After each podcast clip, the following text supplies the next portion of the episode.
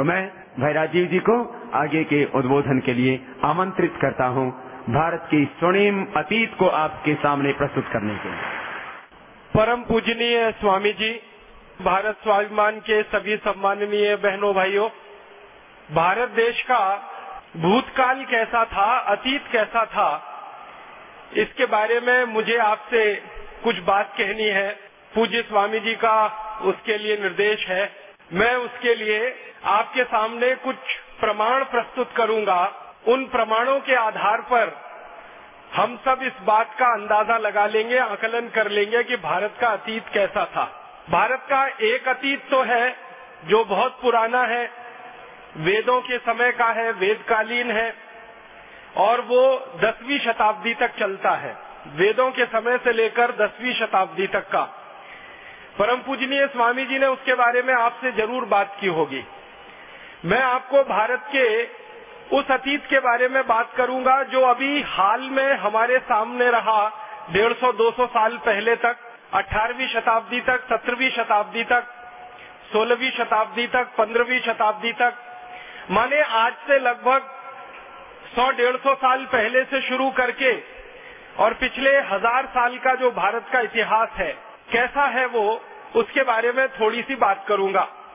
और एक जानकारी आपको स्पष्टता के लिए देना चाहता हूँ वो ये कि भारत के इतिहास पर, भारत के अतीत पर दुनिया भर के 200 से ज़्यादा विद्वान इतिहास विशेषज्ञों ने बहुत ज़्यादा शोध किया है, बहुत शोध किया है।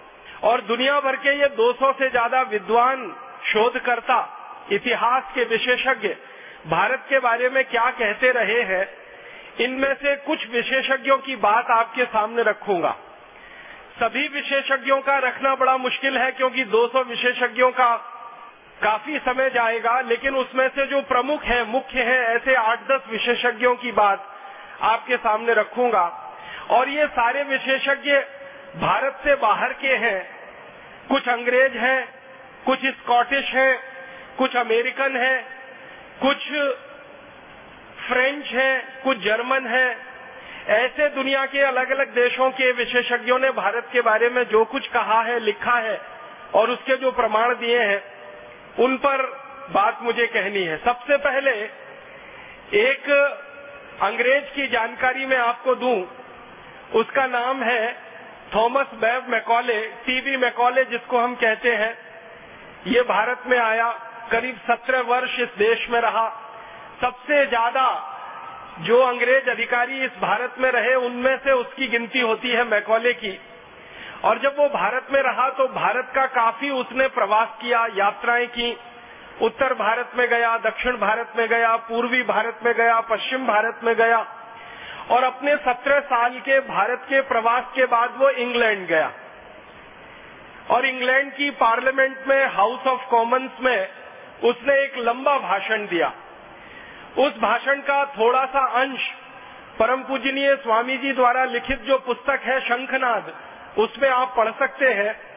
और वो अंश है, वो ये कह रहा है, ब्रिटिश पार्लियामेंट के हाउस ऑफ़ कॉमन्स में I have travelled length and breadth of this country India but I have never seen a beggar and thief in this country India इसका मतलब क्या है? वो ये कह रहा है कि मैं संपूर्ण भारत में प्रवास कर चुका हूँ। उत्तर से दक्षिण, पूरब से पश्चिम में मैं जा चुका हूँ। लेकिन मैंने कभी भी अपनी आँखों से भारत में एक भी व्यक्ति ऐसा नहीं देखा जो चोर हो, एक भी व्यक्ति ऐसा नहीं देखा जो बेरोजगार हो, एक भी व्यक्ति मैंने ऐसा नहीं देखा जो गरीब हो। ये बात आप ध्यान दीजिएगा वो 2 फरवरी सन 1835 को कह रहा है। माने आज से अगर हम ये जोड़ेंगे तो लगभग 160-170 साल पहले वो ये बोल रहा है कि एक भी व्यक्ति भारत में गरीब नहीं है, बेरोजगार नहीं है, चोर नहीं है। वो ये कह रहा है। इसका माने भारत में गरीबी नहीं थी, बेरोजगारी नहीं थी, और चोरी कोई क्यों करेगा जब कोई गरीब नहीं है, बेरोजगार नहीं है? फिर आगे के वाक्य में वो और बड़ी बात कह रहा है। वो कह रहा है I have seen such wealth in this country India that we cannot imagine to conquer this country India वो कहता है कि भारत में इतना धन और इतनी संपत्ति और इतना वैभव मैंने देखा है कि इन भारतवासियों को गुलाम बनाना बहुत मुश्किल काम है। ये आसान नहीं है। क्यों?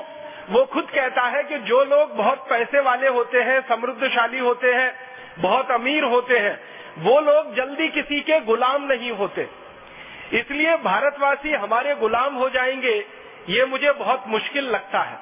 और फिर अगले भाषण में वो बहुत लंबी बात कहता है, भारत की शिक्षा, भारत की संस्कृति, भारत की सभ्यता के बारे में।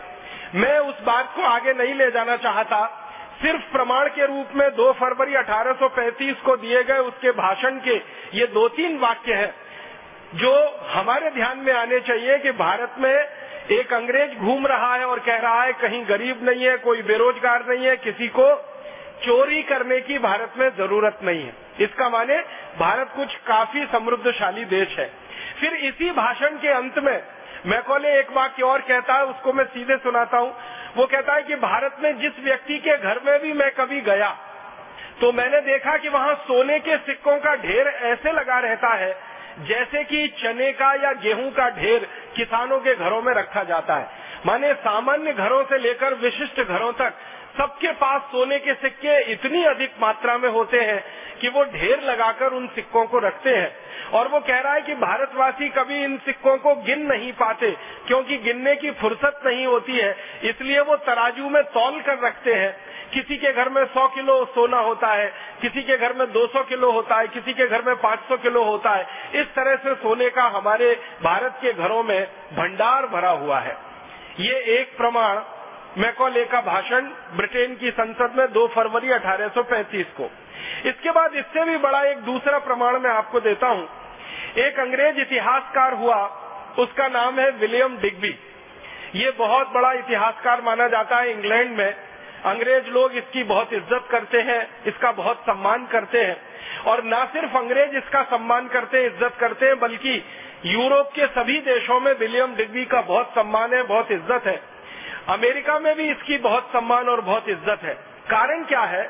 विलियम डिग्बी के बारे में कहा जाता है कि वो बिना प्रमाण के कोई बात नहीं कहता और बिना दस्तावेज़ के, बिना सबूत के वो कुछ लिखता नहीं है। इसलिए इसकी इज़्ज़त पूरे यूरोप और अमेरिका में है। वो विलियम डिग्बी भारत के बारे में एक बड़ी पुस्तक लिखा है। उस पुस्तक का एक अंश थोड़ा सा सुनाता हूँ आपको। उसने तो अंग्रेज़ी में लिखा है, मैं सीधे हिंदी करके बताता हूँ। विलियम डिग्बी कहता है कि अंग्रेज़ों के पहले का भारत विश्व का सर्व संपन्न कृषि प्रधान देश ही नहीं, बल्कि एक सर्वश्रेष्ठ औद्योगिक और व्यापारिक देश भी था। अंग्रेज़ों से पहले का भारत खाली खेती वाला भारत नहीं था, कृषि वाला भारत नहीं था। वो औद्योगिक और व्यापारिक देश भारत था जो सर्वश्रेष्ठ था। उसके शब्द पर गौर कीजिएगा वो कह रहा है, सर्वश्रेष्ठ, माने दुनिया में भारत के मुकाबले उस जमाने में कोई भी देश नहीं था। और ये बात वो कब कह रहा है? सत्रहवीं शताब्दी में वो कह रहा है। माने आज से अगर हम गिनना शुरू करें तो लगभग 300 साल पहले के भारत के बारे में विलियम डिग्वी कह रहा है कि सारी दुनिया के देशों में भारत औद्योगिक रूप से, व्यापारिक रूप से और कृषि के रूप में सर्वश्रेष्ठ देश है। माने कृषि उत्पादन हमारा सबसे अच्छा है, औद्योगिक उत्पादन दुनिया में सबसे ज़्यादा है और व्यापार भी हम दुनिया में सबसे ज़्यादा करते हैं। उसके आगे वो कहता है कि भारत की भूमि इतनी उपजाऊ है जितनी दुनिया के किसी देश में नहीं। फिर आगे कहता है कि भारत के व्यापारी इतने ज़्यादा होशियार है जो दुनिया के किसी देश में नहीं। फिर वो आगे कहता है कि भारत के जो कारीगर हाथ से कपड़ा बनाते हैं उनका बनाया हुआ कपड़ा, रेशम का, तथा अन्य कई वस्तुएँ पूरे विश्व के बाज़ार में बिक रही हैं। और इन वस्तुओं को भारत के व्यापारी जब बेचते हैं तो बदले में इन वस्तुओं के वो सोना और चांदी की मांग करते हैं, जो सारे दुनिया के दूसरे व्यापारी आसानी के साथ भारतवासियों को दे देते हैं। इस वाक्य को ठीक से समझिए। वो कह रहा है कि भारत का कपड़ा, भारत की अन्य वस्तुएँ दुनिया के बाज़ार में बिकती हैं और भारतवासी इनको सोने के बदले में बेचते हैं। माने हम कपड़ा बेचते हैं तो सोना लेते हैं। हम दूसरी वस्तुएँ बेचते हैं तो सोना लेते हैं। सोने के बदले में ही भारत के व्यापारी इन वस्तुओं का विनिमय दूसरों से करते हैं, क्योंकि ये वस्तुएँ सर्वश्रेष्ठ हैं और दुनिया में कोई भी दूसरा देश इनको बना नहीं सकता, क्योंकि इनकी कारीगरी और इनका हुनर सिर्फ़ भारत और भारत के ही पास है। फिर वो इसी में आगे कहता है कि भारत देश में इन वस्तुओं की उत्पादन के बाद की जो बिक्री की प्रक्रिया है, वो दुनिया के दूसरे बाजारों पर निर्भर है। और ये वस्तुएँ जब दूसरे देशों के बाजारों में बिकती हैं तो भारत में सोना और चांदी ऐसे प्रवाहित होता है जैसे नदियों में पानी प्रवाहित होता है और भारत की नदियों में पानी प्रवाहित होकर जैसे महासागर में गिर जाता है, वैसे ही दुनिया की तमाम नदियों का सोना चांदी भारत में प्रवाहित होकर भारत के महासागर में आकर गिर जाता है। और वो अपनी पुस्तक में कहता है कि दुनिया के देशों का सोना चांदी भारत में आता तो है लेकिन भारत के बाहर एक ग्राम सोना और चांदी कभी जाता नहीं है। कारण क्या है? वो कहता है कि भारतवासी दुनिया में सारी वस्तुओं का उत्पादन करते हैं, लेकिन वो कभी किसी से खरीदते कुछ नहीं है। मतलब सीधा सा ये है कि भारत आयात कुछ नहीं करता है इंपोर्ट कुछ नहीं करता है। जो भी कुछ है भारत, वो सिर्फ़ एक्सपोर्ट और एक्सपोर्ट और निर्यात और निर्यात ही करता है। इसका मतलब बहुत साफ़ है कि आज से 300 साल पहले का भारत निर्यात प्रधान देश था। एक भी वस्तु हम विदेशों से नहीं खरीदते थे और वस्तुओं को बेचकर हम सोना चांदी सारी दुनिया से लेकर आते थे। विलियम डिग्वी जैसा एक बड़ा इतिहासकार हुआ, वो फ्रांस का हुआ। उसका नाम है फ्रांसवा पयाग फ्रांसवा पिराग ने 1711 में भारत के बारे में एक बहुत बड़ा ग्रंथ लिखा है और उसमें उसने सैकड़ों प्रमाण दिए हैं। उस ग्रंथ में से एक छोटा सा प्रमाण मैं आपको प्रस्तुत करना चाहता हूँ। फ्रांसवा पिराड अपनी पुस्तक में कहता है कि भारत देश में मेरी जानकारी में 36 तरह के ऐसे उद्योग चलते हैं जिनमें उत्पादित होने वाली हर वस्तु विदेशों में निर्यात होती है। फिर वो आगे लिखता है कि भारत के सभी शिल्प और उद्योग उत्पादन में सबसे उत्कृष्ट, कलापूर्ण और कीमत में सबसे सस्ते हैं। सोना, चांदी, लोहा, इस्पात तांवा अन्य धातुएँ, जवाहरात, लकड़ी के सामान, मूल्यवान दुर्लभ पदार्थ, ये सब इतनी ज़्यादा विविधता के साथ भारत में बनती हैं, जिनके वर्णन का कोई अंत नहीं हो सकता। और जो सबसे महत्व की बात वो कह रहा है कि मुझे जो प्रमाण मिले हैं, फ्रांसवा पिराड अपनी पुस्तक में लिख रहा है कि मुझे जो प्रमाण मिले हैं, उनसे ये पता चलता है कि भारत का निर्यात दुनिया के बाजारों में पिछले तीन हज़ार वर्षो से अबाधित रूप से बिना रुके हुए लगातार चल रहा है। ये बात वो 1711 में लिख रहा है और कह रहा है कि पिछले तीन हज़ार साल से भारत का निर्यात दुनिया के बाजारों में चल रहा है। इसका माने आप अंदाज़ा लगाइए सत्रहवीं शताब्दी में, उससे एक हज़ार साल पहले सातवीं शताब्दी में, और उससे एक हज़ार साल पहले, और उससे एक हज़ार साल पहले, अगर ये पूरी गणना हम करते जाएँ तो महात्मा बुद्ध के जन्म से लगभग 500 वर्ष पहले, हमारे देश के तीर्थांकर महावीर स्वामी के जन्म से लगभग साढ़े छह सौ वर्ष पहले, भारत दुनिया के सभी देशों के बाजारों में सबसे ज़्यादा निर्यात करने वाला देश है। तीन हज़ार साल की गिनती फ्रांसवा पिराड ने भारत के बारे में निकाली है। फिर उसके बाद एक स्कॉटिश है, जिसका नाम है मार्टिन। वो इतिहास की पुस्तक में भारत के बारे में कहता है कि ब्रिटेन के निवासी, इंग्लैंड के निवासी, जब बर्बर और जंगली जानवरों की तरह से जीवन बिताते रहे, तब भारत में दुनिया का सबसे बेहतरीन कपड़ा बनता था। और सारी दुनिया के देशों में बिकता था। और ये मार्टिन नाम का जो स्कॉटिश हिस्टोरियन है, ये कहता है कि मुझे ये स्वीकार करने में कोई शर्म नहीं है कि भारतवासियों ने सारी दुनिया को कपड़ा बनाना और कपड़ा पहनना सिखाया है। और वो कहता है, हम अंग्रेज़ों ने और अंग्रेज़ों के सहयोगी जातियों के लोगों ने भारत से ही कपड़ा बनाना सीखा है और पहनना भी सीखा है। फिर वो कहता है कि रोमन साम्राज्य में जितने भी राजा और रानी हुए हैं, वो सभी भारत के कपड़े मंगाते रहे हैं, पहनते रहे हैं और उन्हीं से उनका जीवन चलता रहा है। एक फ्रांसीसी इतिहासकार है 1750 में, उसका नाम है टेवर्नी। वो क्या कह रहा है? वो कह रहा है, भारत के वस्त्र इतने सुंदर और इतने हल्के हैं कि हाथ पर रखो तो पता ही नहीं चलता कि उनका वज़न कितना है। सूत की महीन कटाई मुश्किल से नज़र आती है। भारत में कालीकट, ढाका, सूरत, मालवा में इतना महीन कपड़ा बनता है कि पहनने वाले का शरीर ऐसा दिखता है कि मानो वो एकदम नग्न है। माने कपड़े की बुनाई इतनी बारीक है कि अंदर का शरीर भी उसमें से दिखाई देता है। वो कहता है इतनी अद्भुत बुनाई। भारत के कारीगर जो हाथ से कर सकते हैं, वो दुनिया के किसी भी देश में कल्पना करना संभव नहीं है। फिर उसके बाद एक अंग्रेज़ है, विलियम वार्ड। वो कहता है कि भारत में मलमल का उत्पादन इतना विलक्षण है, ये भारत के कारीगरों के हाथों का कमाल है जब इस मलमल को घास पर बिछा दिया जाता है और उस पर ओस की कोई बूंद गिर जाती है तो वो दिखाई नहीं देती है, क्योंकि ओस की बूंद में जितना पतला रंग होता है, माने जितना हल्का रंग होता है, उतना ही हल्का वो कपड़ा होता है। इसलिए ओस की बूंद और कपड़ा आपस में मिल जाते हैं अलग अलग दिखाई नहीं देते। इतनी बारीक बुनाई भारत के कपड़े की है।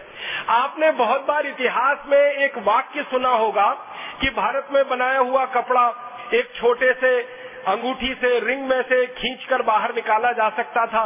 वो तेरह चौदह मीटर का लंबा थान होता था। वो वाक्य इसी इतिहासकार ने लिखा है, जिसका नाम है विलियम वॉर्ड।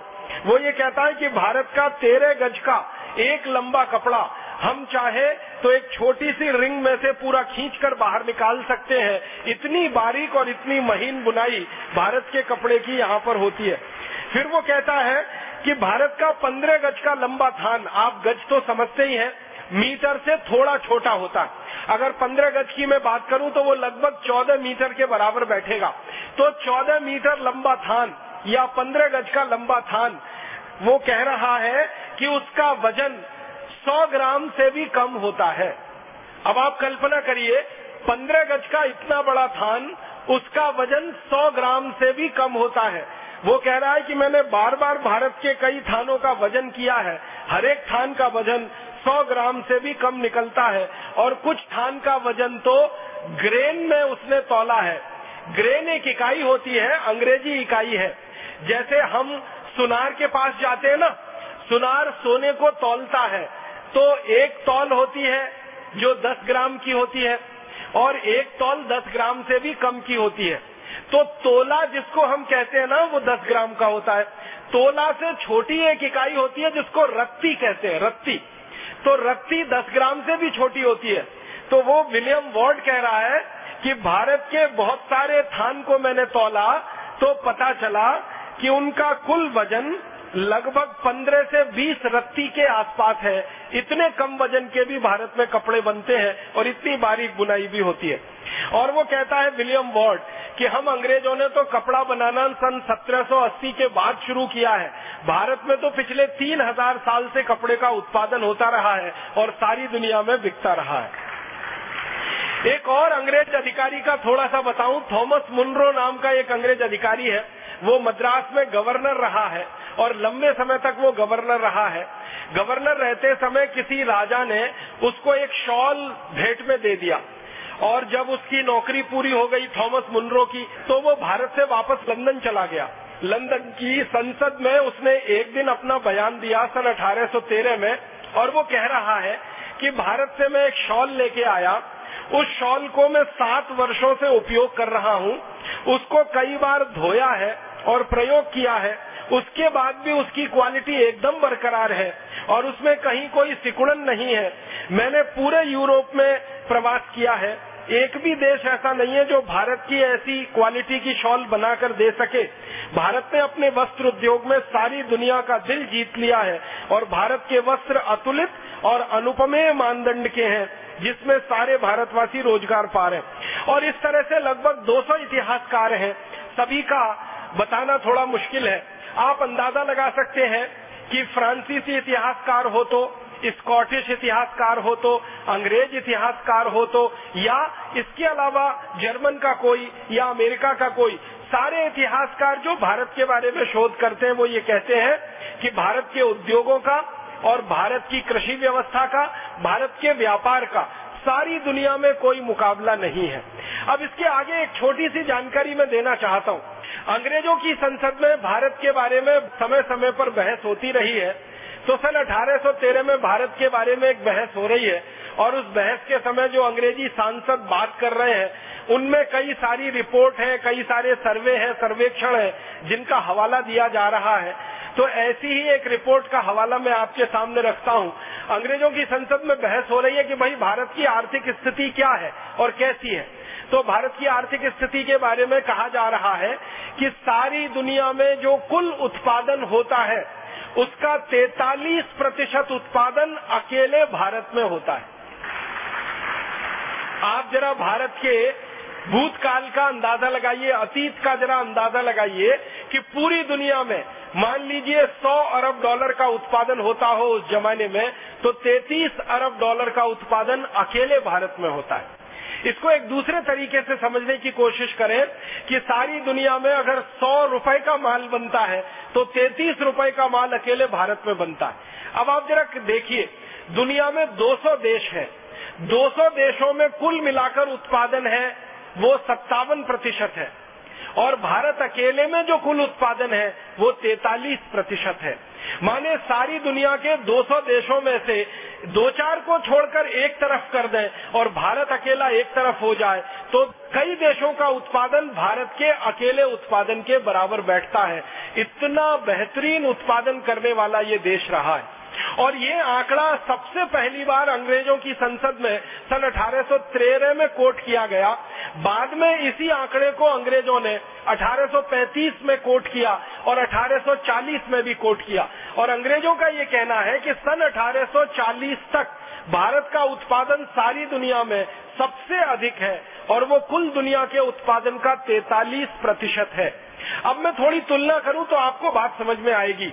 आज अगर सारी दुनिया के कुल उत्पादन की बात की जाए तो अमेरिका देश का कुल उत्पादन, सारी दुनिया के कुल उत्पादन का लगभग 25 प्रतिशत है। और थोड़ा आगे बढ़े तो अमेरिका के साथ चीन नाम के देश का कुल उत्पादन पूरी दुनिया के उत्पादन का लगभग 23 प्रतिशत है। ये 23 प्रतिशत और 25 प्रतिशत चीन और अमेरिका दोनों मिल जाएँ तो इनका लगभग कुल उत्पादन जो होता है, उससे थोड़ा ही कम। भारत का कुल उत्पादन रहा आज से लगभग पौने 200 वर्ष पहले तक। माने आज की दुनिया में चीन और अमेरिका मिलकर जितना कुल उत्पादन करते हैं, उतना उत्पादन लगभग उससे थोड़ा कम भारत करता रहा 1840 के साल तक। इतना बड़ा उत्पादक देश था भारत। फिर इसके बाद अंग्रेज़ों की संसद में और एक आंकड़ा भारत के बारे में कोट किया गया कि सारी दुनिया के व्यापार में भारत का जो हिस्सा है, वो लगभग 33 प्रतिशत है। इसका मतलब क्या हुआ? पूरी दुनिया में जो सामान बिक रहा है, जो निर्यात हो रहा है, उसमें भारत का निर्यात लगभग 33 प्रतिशत है। और ये आंकड़ा अंग्रेज़ों ने 1840 तक कोट किया है। माने सन 1840 तक सारी दुनिया के बाज़ार में भारत का माल 33 प्रतिशत बिकता है। अब आप सौ रुपए का या सौ अरब डॉलर का निर्यात देखें पूरी दुनिया में तो 33 अरब डॉलर का निर्यात भारत का। 100 अरब डॉलर का उत्पादन देखें पूरी दुनिया में तो 43 अरब डॉलर का उत्पादन भारत का। और इसी तरह से और एक आंकड़ा अंग्रेज़ों की संसद में भारत के बारे में कोट किया गया, और वो आंकड़ा है कि सारी दुनिया की जो कुल आमंदनी है सकल जगत की जो कुल आमंदनी है, उस आमंदनी का लगभग 27 प्रतिशत हिस्सा अकेले भारत का है। तो अब आप कल्पना करिए, दुनिया की कुल आमंदनी का 27 प्रतिशत हमारा हिस्सा, दुनिया के कुल निर्यात का 33 प्रतिशत हमारा हिस्सा, और दुनिया के कुल उत्पादन का 43 प्रतिशत हमारा हिस्सा। ऐसा बड़ा अद्भुत उत्पादक निर्यातक और व्यापारी देश भारत रहा है। सन 1840 तक। अब उस समय अमेरिका की बात करें तो सन 1840 में सारी दुनिया के निर्यात में अमेरिका का निर्यात जो है, वो एक प्रतिशत से कम है। सारी दुनिया के निर्यात में, ब्रिटेन का निर्यात सन 1840 तक आधे प्रतिशत से कम है और पूरे यूरोप का और अमेरिका का निर्यात इकट्ठा कर दिया जाए तो सन 1840 तक सारी दुनिया के निर्यात में ब्रिटेन, अमेरिका और यूरोप के सभी देशों को जोड़ दें तो तीन से चार प्रतिशत से ज़्यादा निर्यात उनका नहीं निकलता है। तो एक तरफ़ यूरोप और अमेरिका है और एक तरफ़ अकेला भारत है। उनके 27 देशों को इकट्ठा करें यूरोप और अमेरिका मिलाकर तो तीन चार प्रतिशत निर्यात कर रहे हैं। अकेले भारत उस समय 33 प्रतिशत निर्यात कर रहा है। और ये 27 देशों को इकट्ठा कर दिया जाए, यूरोप और अमेरिका के साथ तो उनका कुल उत्पादन दुनिया में 10 से 12 प्रतिशत है और भारत का उत्पादन 43 प्रतिशत है। और ये 27 देशों को अमेरिका के साथ इकट्ठा कर दिया जाए, यूरोप के तो उनकी कुल आमंदनी दुनिया की आमंदनी में चार से साढ़े चार प्रतिशत है और भारत की कुल आमंदनी 27 प्रतिशत है। इन आंकड़ों से आप अंदाज़ा लगा सकते हैं कैसा अद्भुत उत्पादन करने वाला, कितना विशाल दुनिया के बाज़ार में निर्यात करने वाला देश ये भारत रहा थोड़ा आगे बढ़ता हूँ और भारत के शिक्षा व्यवस्था के बारे में थोड़ी तकनीकी और विज्ञान की बातें और थोड़ी सी कृषि व्यवस्था की बातें कर लेना चाहता हूँ। उद्योगों के साथ साथ इस देश में विज्ञान और तकनीकी का भी बहुत विकास हुआ है।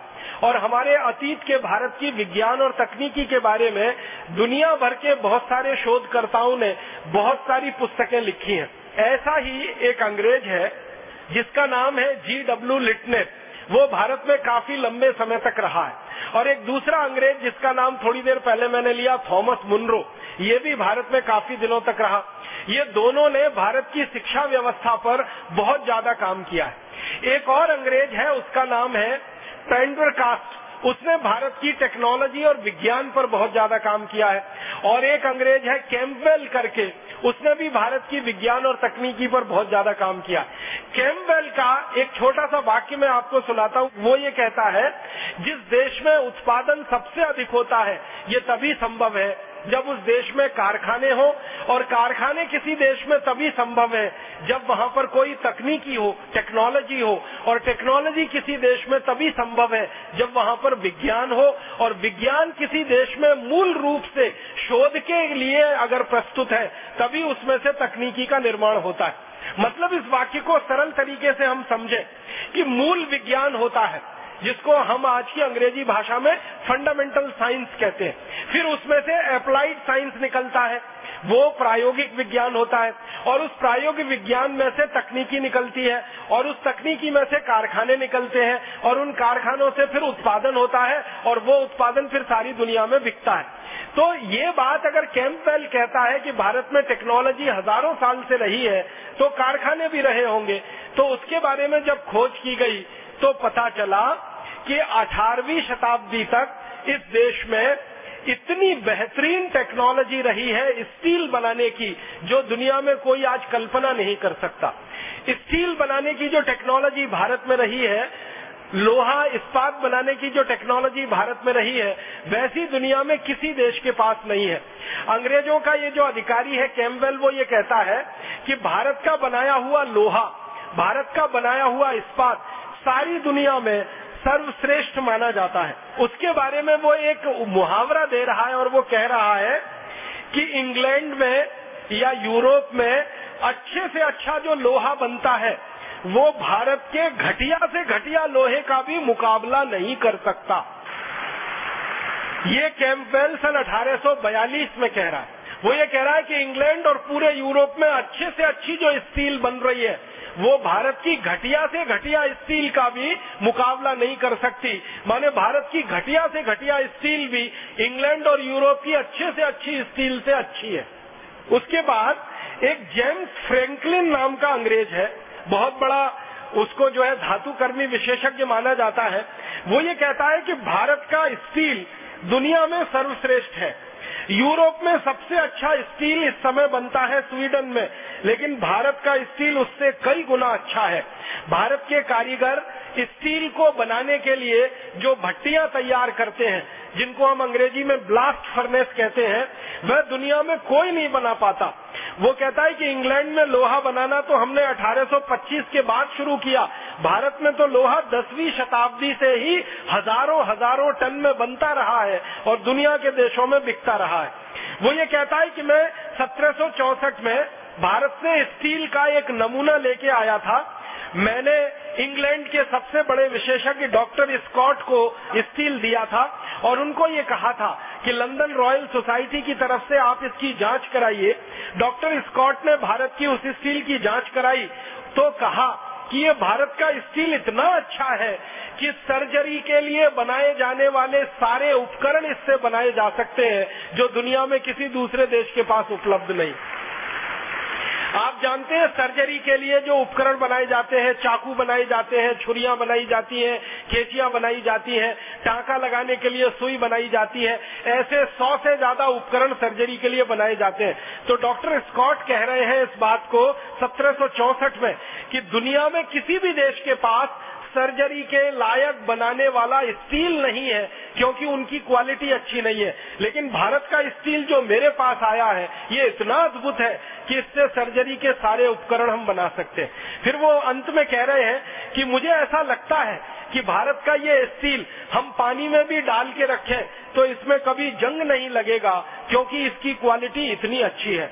आप जानते हैं कि लोहा या स्टील दुनिया में एक ऐसी वस्तु है जो थोड़ी देर के लिए भी पानी के संपर्क में आए, नमी के संपर्क में आए तो सबसे पहले उसमें जंग लगती है, जिसको हम सब लोग अंग्रेज़ी में रस्टिंग कहते हैं। लेकिन स्कॉट कह रहा है भारत के स्टील के बारे में कि मुझे लगता है कि इसको पानी में भी डाल के रखें तो बिल्कुल जंग नहीं लगेगी। इस क्वालिटी का स्टील भारत में बन रहा है। अब इसके थोड़ा आगे चलूँ। अगर स्टील इतनी अच्छी क्वालिटी का है तो एक अंग्रेज़ अधिकारी है, उसका नाम है लेफ्टिनेंट कर्नल ए वॉकर। उसने भारत के शिपिंग इंडस्ट्री पर सबसे ज़्यादा रिसर्च किया है।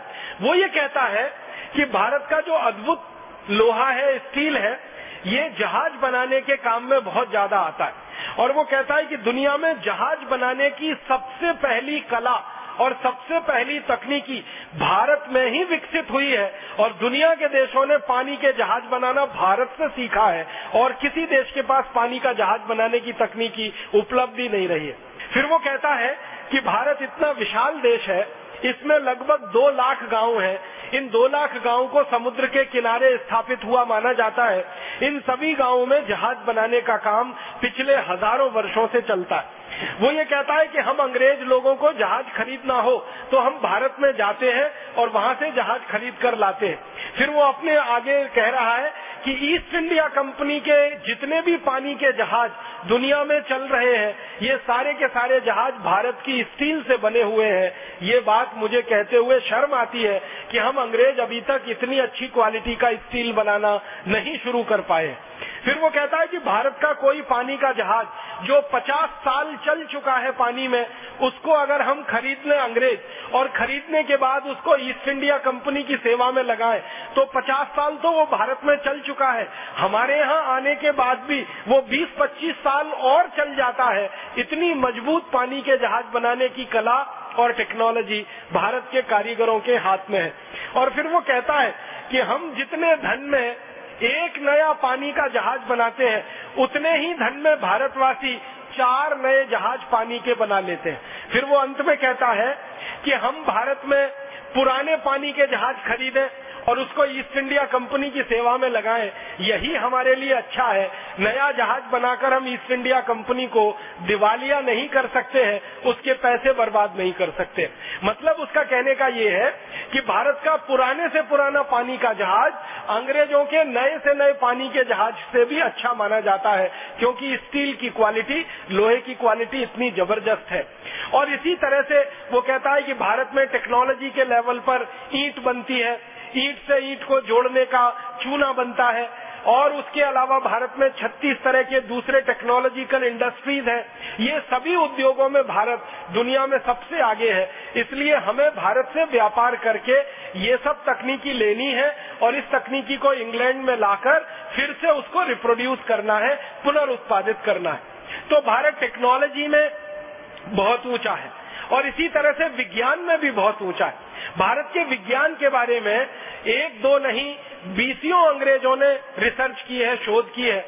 और वो ये कहते हैं कि भारत में विज्ञान की 20 से ज़्यादा शाखाएँ हैं जो बहुत ज़्यादा पुष्पित और पल्लवित हुई हैं। उनमें सबसे बड़ी शाखा है, वो खगोल विज्ञान है। दूसरी बड़ी शाखा है, वो नक्षत्र विज्ञान है। तीसरी बड़ी शाखा है, बर्फ़ बनाने का विज्ञान है। चौथी बड़ी शाखा है, और ऐसी कर करके धातु विज्ञान है। फिर उसके बाद भवन निर्माण के विज्ञान की है। तो ऐसी 20 तरह की वैज्ञानिक शाखाएँ पूरे भारत में है। और वॉकर लिख रहा है इस बात को कि भारत में ये जो विज्ञान की ऊंचाई है, वो कितनी अधिक है, इसका अंदाज़ा हम अंग्रेज़ों को नहीं लगता। एक बात आप सभी जानते हैं वो ये कि एक यूरोप का वैज्ञानिक हुआ, उसका नाम है कॉपरनिकस। कॉपरनिकस के बारे में सारी दुनिया ये कहती है कि उसने पहली बार बताया कि सूर्य का पृथ्वी के साथ क्या संबंध है? पहली बार सारी दुनिया को पृथ्वी और सूर्य के अंतर संबंधों के बारे में बताने वाला यूरोप का वैज्ञानिक कॉपरनिकस माना जाता है। और उस कॉपरनिकस के बारे में यह भी कहा जाता है कि वो पहला यूरोपियन वैज्ञानिक है जिसने सूर्य से पृथ्वी की दूरी का अनुमान लगाया। फिर वो पहला वैज्ञानिक है, जिसने सूर्य के दूसरे उपग्रहों के बारे में जानकारी सारी दुनिया को दी। लेकिन इस कॉपर निकस की बात को अंग्रेज़ ही कह रहा है कि ये असत्य है, झूठ है। वो ये कह रहा है, वॉकर, कि अंग्रेज़ों के हज़ारों साल पहले यूरोपियन लोगों के हज़ारों साल पहले भारत में ऐसे विशेषज्ञ वैज्ञानिक हुए हैं, जिन्होंने पृथ्वी से सूर्य की दूरी का ठीक ठीक पता लगाया है और भारत के शास्त्रों में उसको दर्ज कराया। आप जानते हैं, हमारे वेदों में, यजुर्वेद में विशेष रूप से ऐसे बहुत सारे सूत्र हैं, श्लोक हैं, मंत्र हैं, जिनसे बहुत सारा स्पष्ट ज्ञान मिलता है खगोल शास्त्र का। आपको सुन के हैरानी होगी कि कॉपर निकस का जिस दिन जन्म हुआ था यूरोप में, उससे ठीक लगभग एक हज़ार साल पहले एक भारतीय वैज्ञानिक ने पृथ्वी से और सूर्य की दूरी कितनी है, बिल्कुल ठीक ठीक नाप उन्होंने बता दिया था। और हमारे वो वैज्ञानिक का नाम था आर्यभट्ट आप हैरान हो जाएँगे, कॉपर निकस ने जितनी दूरी नापी है मील में, वो सारी की सारी दूरी आर्यभट्ट ने कॉपर निकस के जन्म के हज़ार साल पहले नाप ली थी। और जितनी दूरी श्री आर्यभट्ट जी ने कह दी है, उस दूरी में एक इंच इधर और उधर यूरोप का वैज्ञानिक कर नहीं पाया। वही दूरी आज यूरोप में मानी जाती है, अमेरिका में मानी जाती है, प्रमाणित है। तो आप अंदाज़ा लगाएँ कि जब इस देश में ऐसे वैज्ञानिक रहे हैं, जिन्होंने धरती से सूर्य की दूरी नाप ली हो, और वो भी यूरोप से हज़ार साल पहले तो आप अंदाज़ा लगा सकते हैं कि विज्ञान कितना विकसित रहा होगा इस देश में। और आपको एक रोचक जानकारी देना चाहता हूँ कि हमारे देश में ये जो खगोल विज्ञान है ना, ये बहुत गहरा रहा है और इसी पर से नक्षत्र विज्ञान का विकास हुआ है। ये खगोल विज्ञान और नक्षत्र विज्ञान में शोध करने वाले वैज्ञानिकों ने ही दिन और रात कितने बड़े होंगे? बारह घंटे का दिन होगा, बारह घंटे की रात होगी, चौदह घंटे का दिन होगा, या दस घंटे की रात होगी, या दस घंटे का दिन होगा, चौदह घंटे की रात होगी, सर्दियों में अलग होगी, गर्मियों में अलग होगी, बरसात में कैसी होगी? ये सारे के सारे आंकड़े दिन और रात के समय के, ये भारत के वैज्ञानिकों के द्वारा निकाले गए हैं और सारी दुनिया में उनका प्रचार और प्रसार हुआ है। हम अभी दिन की गणना करते हैं। कि आज हमारा दिन रविवार है, दूसरा दिन सोमवार है, तीसरा दिन मंगलवार है, चौथा दिन बुधवार है, पांचवा दिन गुरुवार है, शुक्रवार है, शनिवार है। ये जो दिनों की हम गिनती करते हैं और इनके जो नाम हमने रखे हुए हैं, रवि, सोम, मंगल बुद्ध आपको शायद ये मालूम होगा, नहीं तो मैं कहना चाहता हूँ, ये सारे दिनों का नामकरण और इनकी अवधि पूरी की पूरी महान महर्षि आर्यभट्ट की निकाली हुई है और उनके द्वारा ये दिन तय किए हुए और आपको सुनकर और हैरानी होगी, अंग्रेज़ जो खगोल शास्त्री है और अंग्रेज़ जो नक्षत्र विज्ञानी है, वो इस बात को ईमानदारी से स्वीकार करते हैं कि भारत का रवि, सोम, मंगल बुद्ध ही हमने ले लिया है और उसी को Sunday, Monday, Tuesday, Wednesday, Thursday, Friday, Saturday कर दिया है। ये सब कुछ भारत से उधार लिया हुआ है। और आपको एक रोचक बात बताऊँ, पृथ्वी घूमती है अपने अक्ष पर और सूर्य के चारों तरफ़ भी। ये बात सबसे पहले भारतीय वैज्ञानिकों ने प्रमाणित की थी दसवीं शताब्दी में। और पृथ्वी के घूमने से दिन रात होते हैं, मौसम और जलवायु बदलते हैं, ये बात भी भारतीय वैज्ञानिकों के द्वारा प्रमाणित हुई है सारी दुनिया में। तो भारत के वैज्ञानिकों ने खगोल शास्त्र में, नक्षत्र विज्ञान में ज़बरदस्त काम किया है। सूर्य है सूर्य के कितने उपग्रह हैं और उन उपग्रहों का सूर्य के साथ अंतर संबंध क्या है? ये सारी खोज भारत में तीसरी शताब्दी के आसपास की है। जब दुनिया में कोई पढ़ना लिखना भी नहीं जानता होगा, उस समय भारत में ये खोज चलती रही है कि सूर्य क्या है, सूर्य के उपग्रह क्या है, उनके आपस के अंतर संबंध क्या है। तो खगोल शास्त्र की नक्षत्र विज्ञान की विद्या बहुत अद्भुत और बहुत ऊँची है। एक अंग्रेज़ है, उसका नाम है डेनियल डिफो। वो ये कहता है कि ये भारत के वैज्ञानिक कितने ज़्यादा पक्के हैं गणित में कि चंद्र ग्रहण और सूर्य ग्रहण का ठीक ठीक पता बता देते हैं सालों पहले। आज के दिन चंद्र ग्रहण होगा। आज के दिन सूर्य ग्रहण होगा और इतने बजकर इतने मिनट पर होगा। ये भारत के वैज्ञानिक कई कई साल पहले बता देते हैं। 1708 के समय ये लंदन की संसद में कह रहा है कि मैंने भारत का पंचांग जब भी पढ़ा है, मुझे एक प्रश्न का उत्तर कभी नहीं मिला कि भारत के ऋषि, महर्षि, वैज्ञानिक कई कई साल पहले कैसे पता लगा लेते हैं कि आज चंद्र ग्रहण पड़ेगा, आज सूर्य ग्रहण पड़ेगा और इस समय पर पड़ेगा और सही सही वही समय पर पड़ता है। इसका माने भारत के वैज्ञानिकों की नक्षत्रों के बारे में, खगोल विद्या के बारे में बहुत गहरी गहरी रिसर्च है, शोध है, ये इसी के आधार पर हो सकता है। तो इस तरह का भारत है। और एक दो जानकारी दूँ शिक्षा के बारे में। कि भारत का अतीत अगर हमें अच्छे से समझना है तो भारत की शिक्षा को समझना पड़ेगा। क्योंकि साइंस और टेक्नोलॉजी जो भी विकसित होती है, उसका आधार शिक्षा व्यवस्था होती है। किसी देश में खगोल शास्त्र अगर विकसित हुआ है तो उसका आधार भी शिक्षा व्यवस्था होती है। अगर नक्षत्र शास्त्र का विकास हुआ है तो उसका आधार भी शिक्षा व्यवस्था होती है। सभी विज्ञान की विधाओं का और सभी तकनीकी की विधाओं का मूल आधार शिक्षा होती है। तो भारत में अगर विज्ञान इतना अच्छा है, तकनीकी इतनी अच्छी है तो शिक्षा भी कोई बहुत अच्छी ही रही होगी। बिना उसके तो विज्ञान तकनीकी आ नहीं सकती और बिना शिक्षा के उद्योग और व्यापार चल नहीं सकता। तो भारतीय शिक्षा के बारे में सबसे पहला एक प्रमाण में प्रस्तुत करना चाहता हूँ। एक जर्मन दार्शनिक हुआ, उसका नाम है मैक्स मूलर। ये मैक्स मूलर ने भारत की शिक्षा व्यवस्था पर सबसे ज़्यादा शोध कार्य किया है। और वो ये कहता है कि मैं भारत की शिक्षा व्यवस्था से इतना प्रभावित हूँ, शायद ही दुनिया के किसी देश में इतनी सुंदर शिक्षा व्यवस्था होगी जो भारत में है। और भारत के बंगाल राज्य के बारे में मैक्स मूलर एक आंकड़ा दे रहा है कि भारत का जो बंगाल राज्य है, बंगाल प्रांत है। बंगाल प्रांत आप जानते हैं, भारत का एक प्रांत है। और ये जब बंगाल की जो वो बात मैक्समुलर कह रहा है, वो बंगाल है जिसमें पूरा बिहार है, आधा उड़ीसा है, आज का पूरा पश्चिम बंगाल है और आसाम है और आसाम के ऊपर के छोटे छोटे सात प्रदेश है। इस बंगाल राज्य के बारे में मैक्समुलर कह रहा है कि मेरी जानकारी में अस्सी हज़ार से अधिक गुरुकुल पूरे बंगाल में सफलता के साथ पिछले हज़ारों साल से चल रहे हैं। अस्सी हज़ार गुरुकुल ये मैक्स मुलर ने गिनती करवाई है। और सिर्फ़ एक राज्य के बारे में, एक राज्य है बंगाल।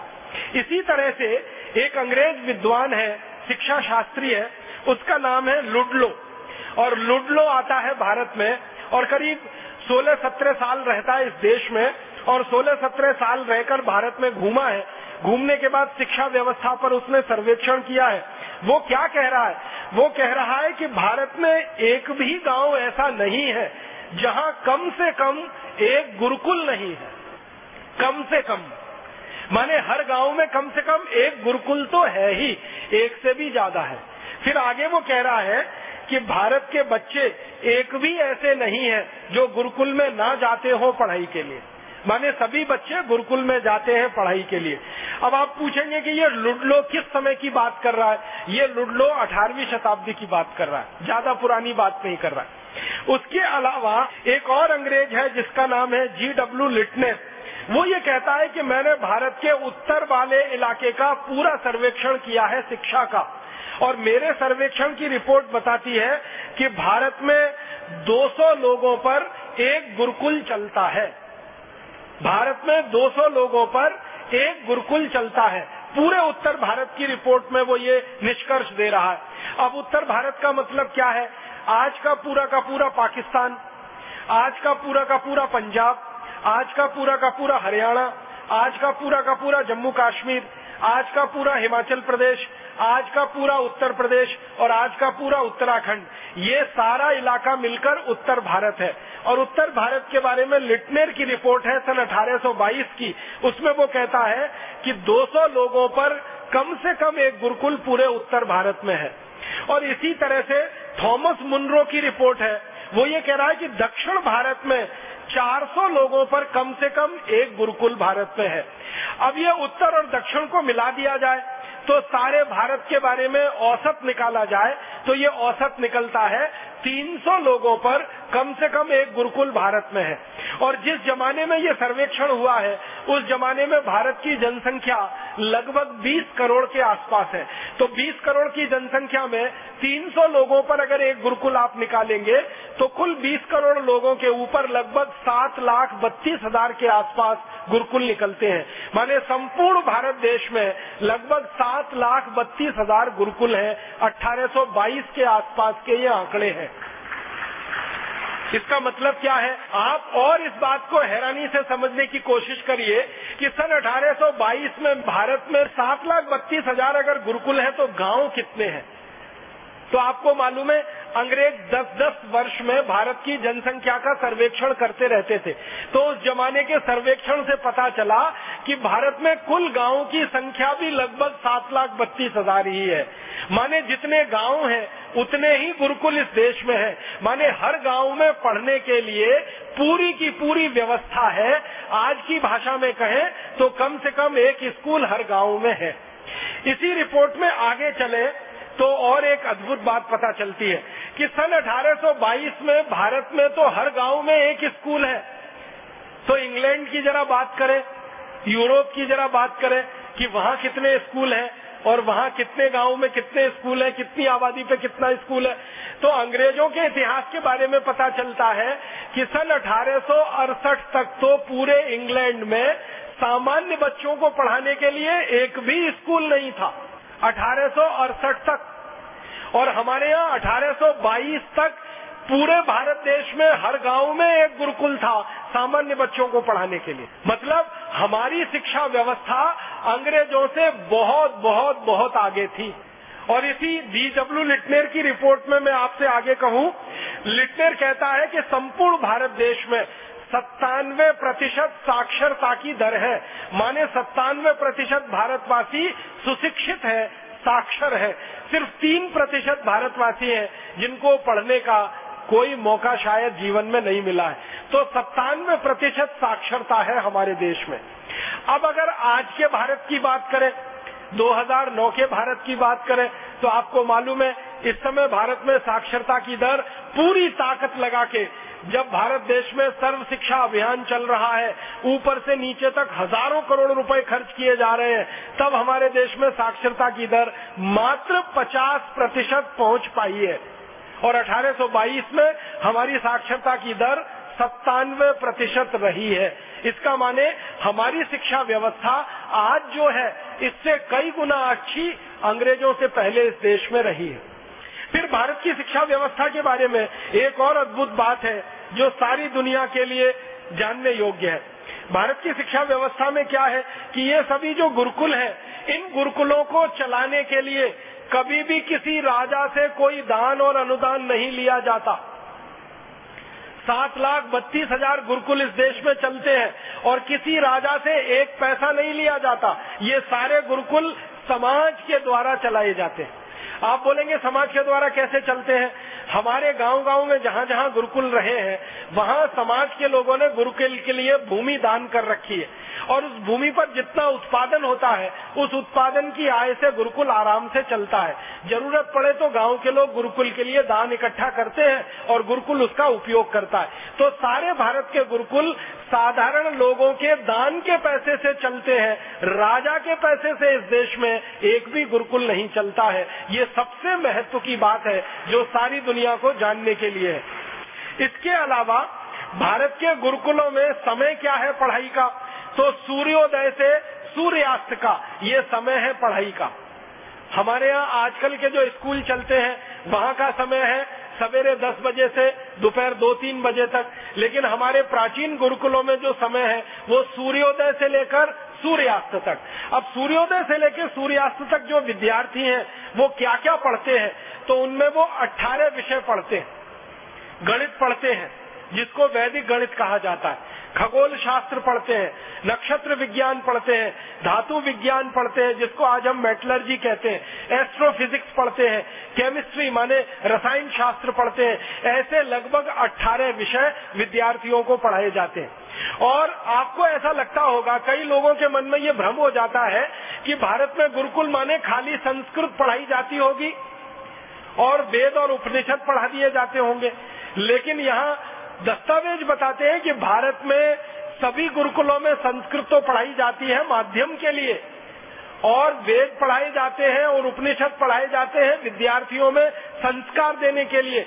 लेकिन विद्या देने के लिए खगोल शास्त्र, नक्षत्र विज्ञान, धातु विज्ञान, धातु कला और फिर शौर्य विज्ञान, माने सैन्य विज्ञान जिसको हम कहते हैं, जिसको मिलिट्री ट्रेनिंग कहते हैं, इस तरह के अठारह विषय अलग अलग विद्यार्थियों को पढ़ाए जाते हैं।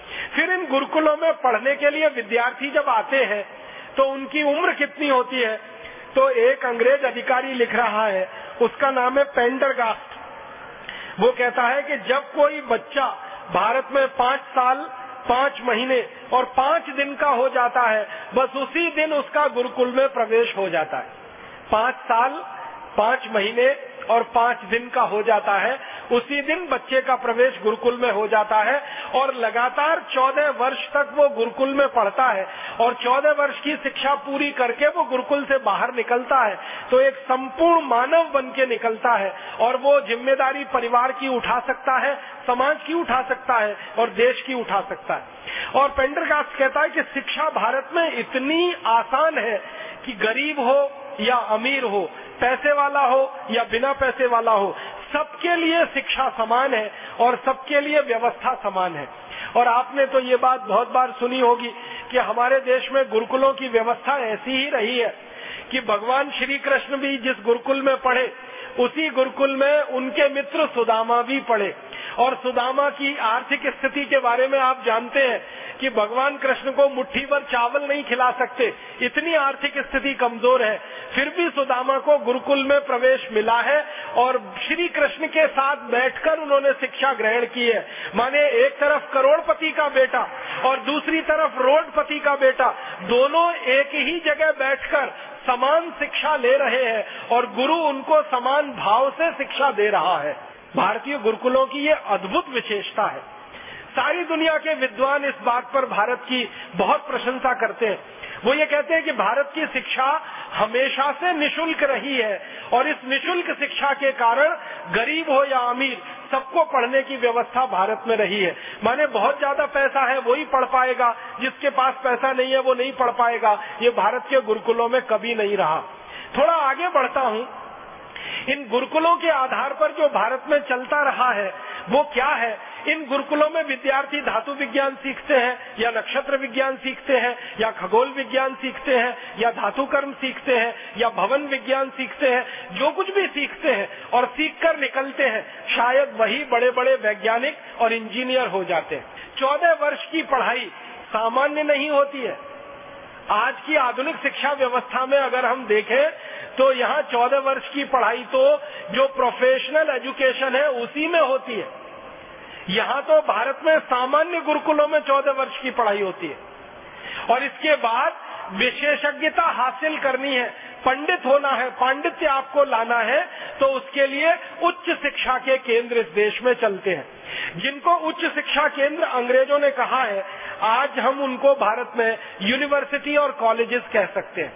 आज इस भारत देश में 2009 में भारत सरकार के लाखों करोड़ों रुपए खर्च होने के बाद लगभग साढ़े तेरह हज़ार कॉलेजेस हैं, प्राइवेट और सरकारी सब मिलाकर, और 450 विश्वविद्यालय हैं, निजी और सरकारी दोनों मिलाकर। साढ़े तेरह हज़ार कॉलेजेस हैं और साढ़े चार सौ विश्वविद्यालय हैं। जब लाखों करोड़ों रुपए सरकार ने खर्च किया है अब मैं आपको 1822 के बारे में जानकारी देता हूँ कि 1822 में अकेले मद्रास प्रांत में, मद्रास प्रेसिडेंसी उसको कहा जाता है, अकेले मद्रास प्रांत में, मद्रास प्रांत का मतलब क्या है? आंध्र प्रदेश, तमिलनाडु, केरल और कर्नाटक का कुछ हिस्सा। ये पूरा मद्रास प्रांत है। अकेले मद्रास प्रांत में 1822 में ग्यारह कॉलेजेस रहे हैं और 109 विश्वविद्यालय रहे हैं, अकेले मद्रास प्रांत में। और फिर मद्रास प्रांत के बाद ऐसे ही मुंबई प्रांत है, और फिर मुंबई प्रांत के बाद ऐसे ही पंजाब प्रांत है, फिर नॉर्थ वेस्ट फ्रंटियर है। ये चारों स्थानों को मिला दिया जाए तो भारत में लगभग चौदह हज़ार से भी ऊपर कॉलेजेस रहे हैं और लगभग 500 से सवा पाँच सौ के बीच में विश्वविद्यालय रहे हैं। अब विश्वविद्यालय आज से ज़्यादा, कॉलेजेस भी आज से ज़्यादा। सन 1822 में भारत की ये स्थिति है। माने उच्च शिक्षा भारत में अद्भुत रही है अंग्रेज़ों के आने के पहले तक। माध्यमिक शिक्षा तो अद्भुत है ही, प्राथमिक शिक्षा भी बहुत अद्भुत है, लेकिन उच्च शिक्षा भी इस देश में अद्भुत है। और इन कॉलेजेस में विशेष रूप से जो कॉलेजेस रहे हैं, अभियांत्रिकी के अलग कॉलेजेस हैं इंजीनियरिंग के अलग कॉलेजेस हैं सर्जरी के अलग कॉलेज है मेडिसिन के अलग कॉलेज है, जिनको आज हम कहते हैं ना मेडिकल कॉलेज अलग है इंजीनियरिंग कॉलेज अलग है मैनेजमेंट के कॉलेजेस अलग है। ये तो भारत में 1822 में भी है। सर्जरी के विश्वविद्यालय अलग है। और ये हमारे चिकित्सा विज्ञान में जिसको हम आयुर्वेद कहते हैं, इसके विश्वविद्यालय अलग है। और मैनेजमेंट के विश्वविद्यालय अलग है। ये पूरे भारत में फैले हुए हैं और पूरे भारत के विद्यार्थियों की व्यवस्था यहाँ पर है। हमने सुना है तक्षशिला एक विश्वविद्यालय कभी होता था। हमने सुना है कभी नालंदा नाम का एक विश्वविद्यालय होता था। ये तक्षशिला नालंदा तो दो नाम है। ऐसे तो 500 से ज़्यादा विश्वविद्यालय संपूर्ण भारत देश में हमारे आज से लगभग डेढ़ सौ, पौने दो सौ साल तक रहे हैं। तक्षशिला नालंदा तो आज से ढाई हज़ार साल पहले की कहानी है। लेकिन डेढ़ सौ, पौने दो सौ साल पहले के भारत में सवा पाँच सौ से ज़्यादा विश्वविद्यालय है और चौदह हज़ार के आसपास डिग्री कॉलेजेस है। तो शिक्षा व्यवस्था में भारत अद्भुत है पूरी दुनिया। आपको एक हँसी की बात मैं कहूँ वो ये कि पूरे यूरोप में ऐसा माना जाता है कि सबसे पहले शिक्षा व्यवस्था सामान्य लोगों के लिए इंग्लैंड में आई और वो सन अठारह सौ अड़सठ में आई। इसका माने यूरोप के देशों में तो उसके और बाद में आई। तो आप बोलेंगे अठारह सौ अड़सठ के पहले इंग्लैंड में स्कूल नहीं थे? स्कूल नहीं थे, ये बात को सही तरह से समझना है। राजाओं के जो बच्चे होते थे, राजाओं के जो अधिकारी होते थे, उन्हीं के लिए स्कूल होते थे। और वो राजाओं के महल में चला करते थे। वो सामान्य रूप से सार्वजनिक स्थानों पर नहीं चला करते थे। और साधारण लोगों को उनमें प्रवेश भी नहीं था। इंग्लैंड और यूरोप में ये माना जाता था कि शिक्षा जो है, वो विशेषज्ञों के लिए है। और राजा विशेषज्ञ है तो राजा को शिक्षा है, उसके बच्चों को शिक्षा है, उसके अधिकारियों के बच्चों को शिक्षा है। आम आदमी को शिक्षित होने की ज़रूरत नहीं है। क्यों? तो यूरोप के दार्शनिक कहते हैं कि आम आदमी को तो गुलाम बन के रहना है, उसको शिक्षित होने से फ़ायदा क्या है? दुनिया में बहुत बड़ा दार्शनिक माना जाता है अरस्तु, और उससे भी बड़ा माना जाता है सुकरात। अरस्तु और सुकरात दोनों कहते हैं कि सामान्य लोगों को शिक्षा नहीं देनी चाहिए। शिक्षा सिर्फ़ राजा के बच्चों को और अधिकारियों के बच्चों को ही देनी चाहिए। तो उनके लिए कुछ पढ़ने और पढ़ाने की व्यवस्था है, आम बच्चों के लिए नहीं है, जबकि भारत में बिल्कुल उल्टा है। शिक्षा आम बच्चों के लिए है, साधारण बच्चों के लिए है। वो गरीब हो या अमीर हो, ऐसी अद्भुत शिक्षा व्यवस्था हमारे देश में रही है। अब शिक्षा के बाद में थोड़ी सी कृषि की बात करूँ कि भारत में कृषि व्यवस्था कैसी रही है। हमारे अतीत में कृषि व्यवस्था के बारे में जिन अंग्रेज़ों ने बहुत ज़्यादा शोध किया है, उनमें से लेस्टर नाम का एक अंग्रेज़ है। वो ये कहता है कि भारत में कृषि उत्पादन दुनिया में सर्वोच्च है। और अंग्रेज़ों की संसद में भाषण देते समय वो कह रहा है कि भारत में एक एकड़ में सामान्य रूप से छप्पन क्विंटल धान पैदा होता है। एक एकड़ में सामान्य रूप से। और वो ये कह रहा है कि ये उत्पादन औसतन है, एवरेज है। वो ये कहता है कि भारत के कुछ इलाके तो ऐसे हैं जहाँ एक एकड़ में सत्तर से पिछहत्तर कुंटल तक धान होता है। और कुछ इलाके ऐसे हैं जहाँ पैतालीस से पचास कुंटल धान पैदा होता है। और वो कहता है कि मैंने औसत निकाला है पूरे भारत का। तो छप्पन कुंटल धान पैदा होता है भारत की खेती में। इतनी उन्नत कृषि व्यवस्था भारत में है। आज के अनुसार मैं आपको इसको अगर तुलना करके बताऊँ तो आज भारत में सबसे ज़्यादा यूरिया डीएपी सुपर फॉस्फेट डालने के बाद, सबसे ज़्यादा रासायनिक खाद डालने के बाद, औसतन एक एकड़ में 30 क्विंटल से ज़्यादा धान पैदा नहीं होता। और आज से लगभग डेढ़ सौ साल पहले भारत में एक एकड़ में छप्पन क्विंटल धान पैदा हो रहा है, जबकि उस समय यूरिया डीएपी कुछ नहीं है। खाली गाय के गोबर और गोमूत्र का उपयोग किया जा रहा है। तो उत्पादन का स्तर ये है। फिर इसी में गन्ने के उत्पादन के बारे में आंकड़े हैं अंग्रेज़ों की संसद में। वो ये कह रहे हैं कि भारत में एक एकड़ में 120 मीट्रिक टन गन्ना सामान्य रूप से पैदा होता है पूरे भारत में। 120 मीट्रिक टन। और आज सन 2009 में यूरिया डीएपी सुपर फॉस्फेट के बोरे पर बोरे खेत में डालने के बाद गन्ने का औसतन उत्पादन पूरे देश में 30 से 35 मीट्रिक टन है एक एकड़ में। आप तो महाराष्ट्र से आए हैं। महाराष्ट्र का एक इलाका है, जिसको पश्चिम महाराष्ट्र आप कहते हैं। सांगली है, सतारा है, कोल्हापुर है और पुणे के बीच का। इस पूरे इलाके में गन्ना औसतन रूप से एक एकड़ में 80 से 90 मीट्रिक टन है। बस यही क्षेत्र है भारत का, जहाँ गन्ने का उत्पादन सबसे ऊँचा है पश्चिम महाराष्ट्र में। बाकी पूरे देश में तो गन्ने का उत्पादन 30-35 मीट्रिक टन से ज़्यादा नहीं है। और अंग्रेज़ उस समय क्या सर्वेक्षण कर रहे हैं और कह रहे हैं कि 120 मीट्रिक टन गन्ने का उत्पादन है भारत में।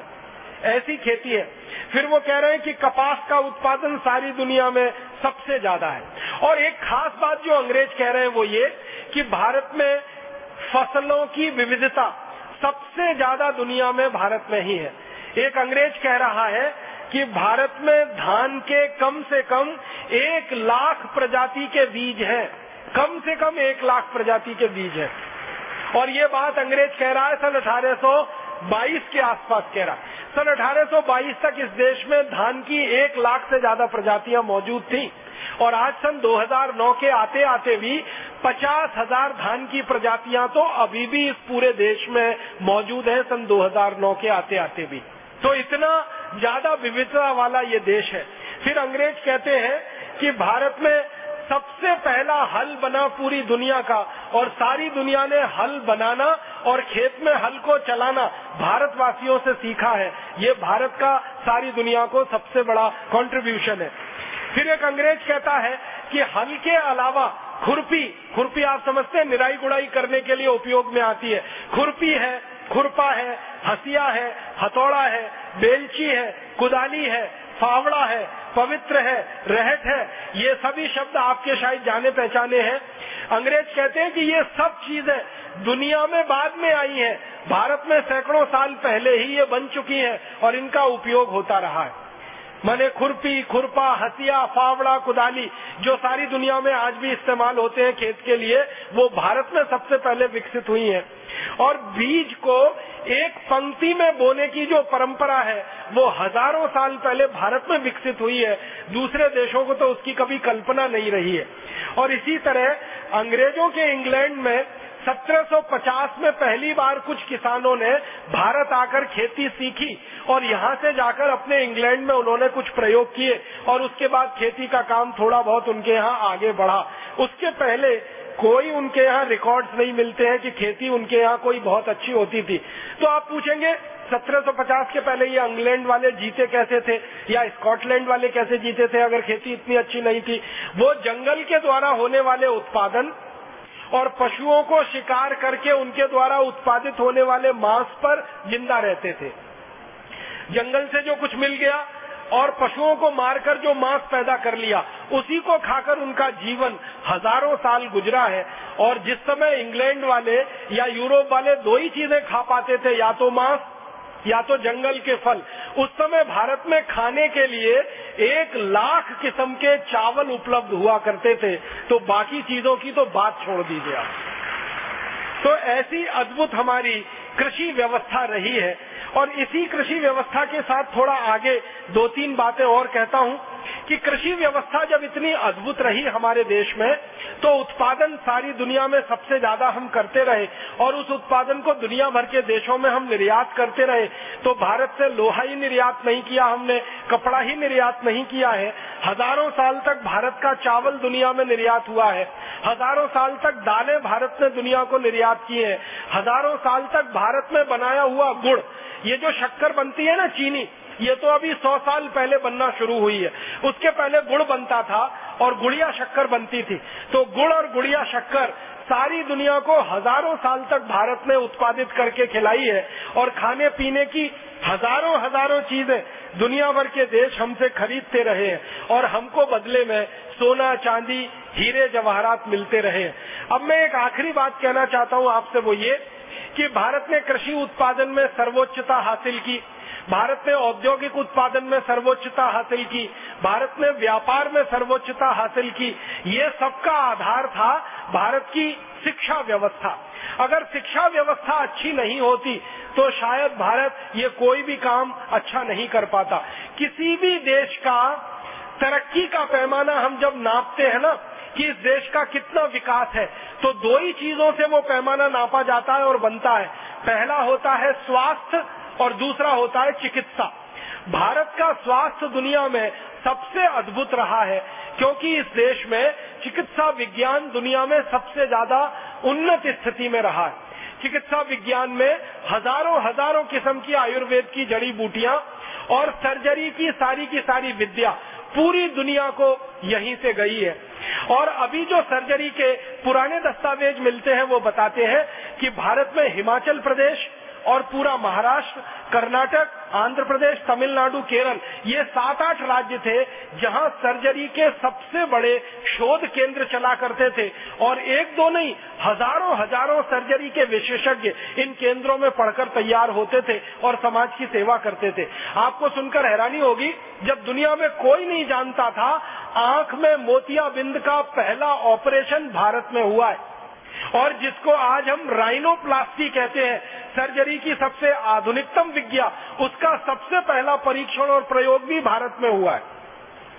और इंग्लैंड की जो रॉयल सोसाइटी ऑफ़ सर्जन है, वो अपने इतिहास में लिखते हैं कि हमने सर्जरी भारत से सीखी है और उसके बाद पूरे यूरोप को हमने ये सर्जरी सिखाई है। तो भारत चिकित्सा में बहुत ऊँचा भारत तकनीकी में बहुत ऊँचा, भारत विज्ञान में बहुत ऊँचा, भारत उद्योग में बहुत ऊँचा, और इन सब के बाद भारत व्यापार में बहुत ऊँचा, और ये सबका आधार भारत शिक्षा व्यवस्था में सबसे ऊँचा। ऐसा अद्भुत देश हमारा भारत रहा है, जो अंग्रेज़ों के आने के पहले तक था। तो फिर आप बोलेंगे, इतनी गिरावट भारत में कैसे आई? ये सारी गिरावट भारत में आई अंग्रेज़ों की नीतियों के कारण और अंग्रेज़ों के कानूनों के कारण। अंग्रेज़ों ने देखा कि भारत की सारी की सारी व्यवस्थाएँ इतनी अद्भुत है तो इन सारी व्यवस्थाओं को खत्म करना है, तोड़ना है, क्योंकि गुलाम बनाना है भारत को। मैकोले कहता है कि भारत को गुलाम बनाना है तो भारत की संस्कृति, सभ्यता, शिक्षा, इन सबका नाश करना पड़ेगा। तो उनका नाश करने के लिए उन्होंने कानून बनाए। सबसे पहले एक कानून बनाया, इंडियन एजुकेशन एक्ट। और उस कानून के आधार पर भारत के गुरुकुल बंद किए गए। और धीरे धीरे भारत की शिक्षा व्यवस्था का नाश हो गया। फिर अंग्रेज़ों ने एक दूसरा कानून बनाया कि भारत की वस्तुओं पर ज़्यादा से ज़्यादा कर लगाओ और अंग्रेज़ी वस्तुओं को भारत में टैक्स फ्री कराओ। उसके बाद भारत के कारखाने बंद हो गए। फिर भारत का निर्यात खत्म हो गया। फिर भारत की कृषि व्यवस्था के लिए अंग्रेज़ों ने कानून बनाया कि किसानों के ऊपर 90 प्रतिशत लगान लगाओ और किसानों की जमीनें छीनने के लिए लैंड एक्विजिशन एक्ट बनाओ। उसके बाद हिंदुस्तान के किसान बर्बाद हो गए। फिर किसानों के काम आने वाली गाय और बैल, इनका कत्ल कराओ। और सबसे पहला कत्ल खाना अंग्रेज़ों ने शुरू किया कलकत्ता में, जो आज भी चल रहा है। अंग्रेज़ उसमें साढ़े तीन सौ गाय रोज काटते थे। अब उस कतल खाने में चौदह हज़ार गाय रोज कट रही है। तो ये सारी की सारी दुर्व्यवस्था जो हमारे यहाँ पैदा हुई, वो अंग्रेज़ों की गलत नीतियों के कारण और अंग्रेज़ों के गलत शासन व्यवस्था के कानूनों के कारण हुई। अगर अंग्रेज़ी शासन नहीं होता और अंग्रेज़ी कानून इस देश में लादे नहीं जाते तो आज मैं इस बात को बहुत विश्वास से कह सकता हूँ कि आज भी भारत दुनिया का सर्वोच्च शिखर पर बैठा हुआ देश होता चिकित्सा में शिक्षा में, उद्योग में, व्यापार में, तकनीकी में, विज्ञान में। अगर अंग्रेज़ नहीं आते ईस्ट इंडिया कंपनी नहीं आती, अगर अंग्रेज़ी कानून इस देश पर नहीं लादे जाते और अंग्रेज़ी नीतियाँ इस देश में नहीं चलाई जाती तो अभी भी भारत अद्भुत होता, सारी दुनिया की महाशक्ति होता, परम वैभवशाली देश होता। लेकिन दुर्भाग्य के अंग्रेज़ आए और उन्होंने ये सब किया। अब हमें क्या करना चाहिए? भारत स्वाभिमान के कार्यकर्ता के नाते मुझे ये लगता है कि हमको जो भारत कभी अंग्रेज़ों के आने के पहले था, विश्व शिखर में सर्वोच्च सत्ता पर बैठा हुआ सर्वश्रेष्ठ देश, वैसा ही भारत फिर बनाना है।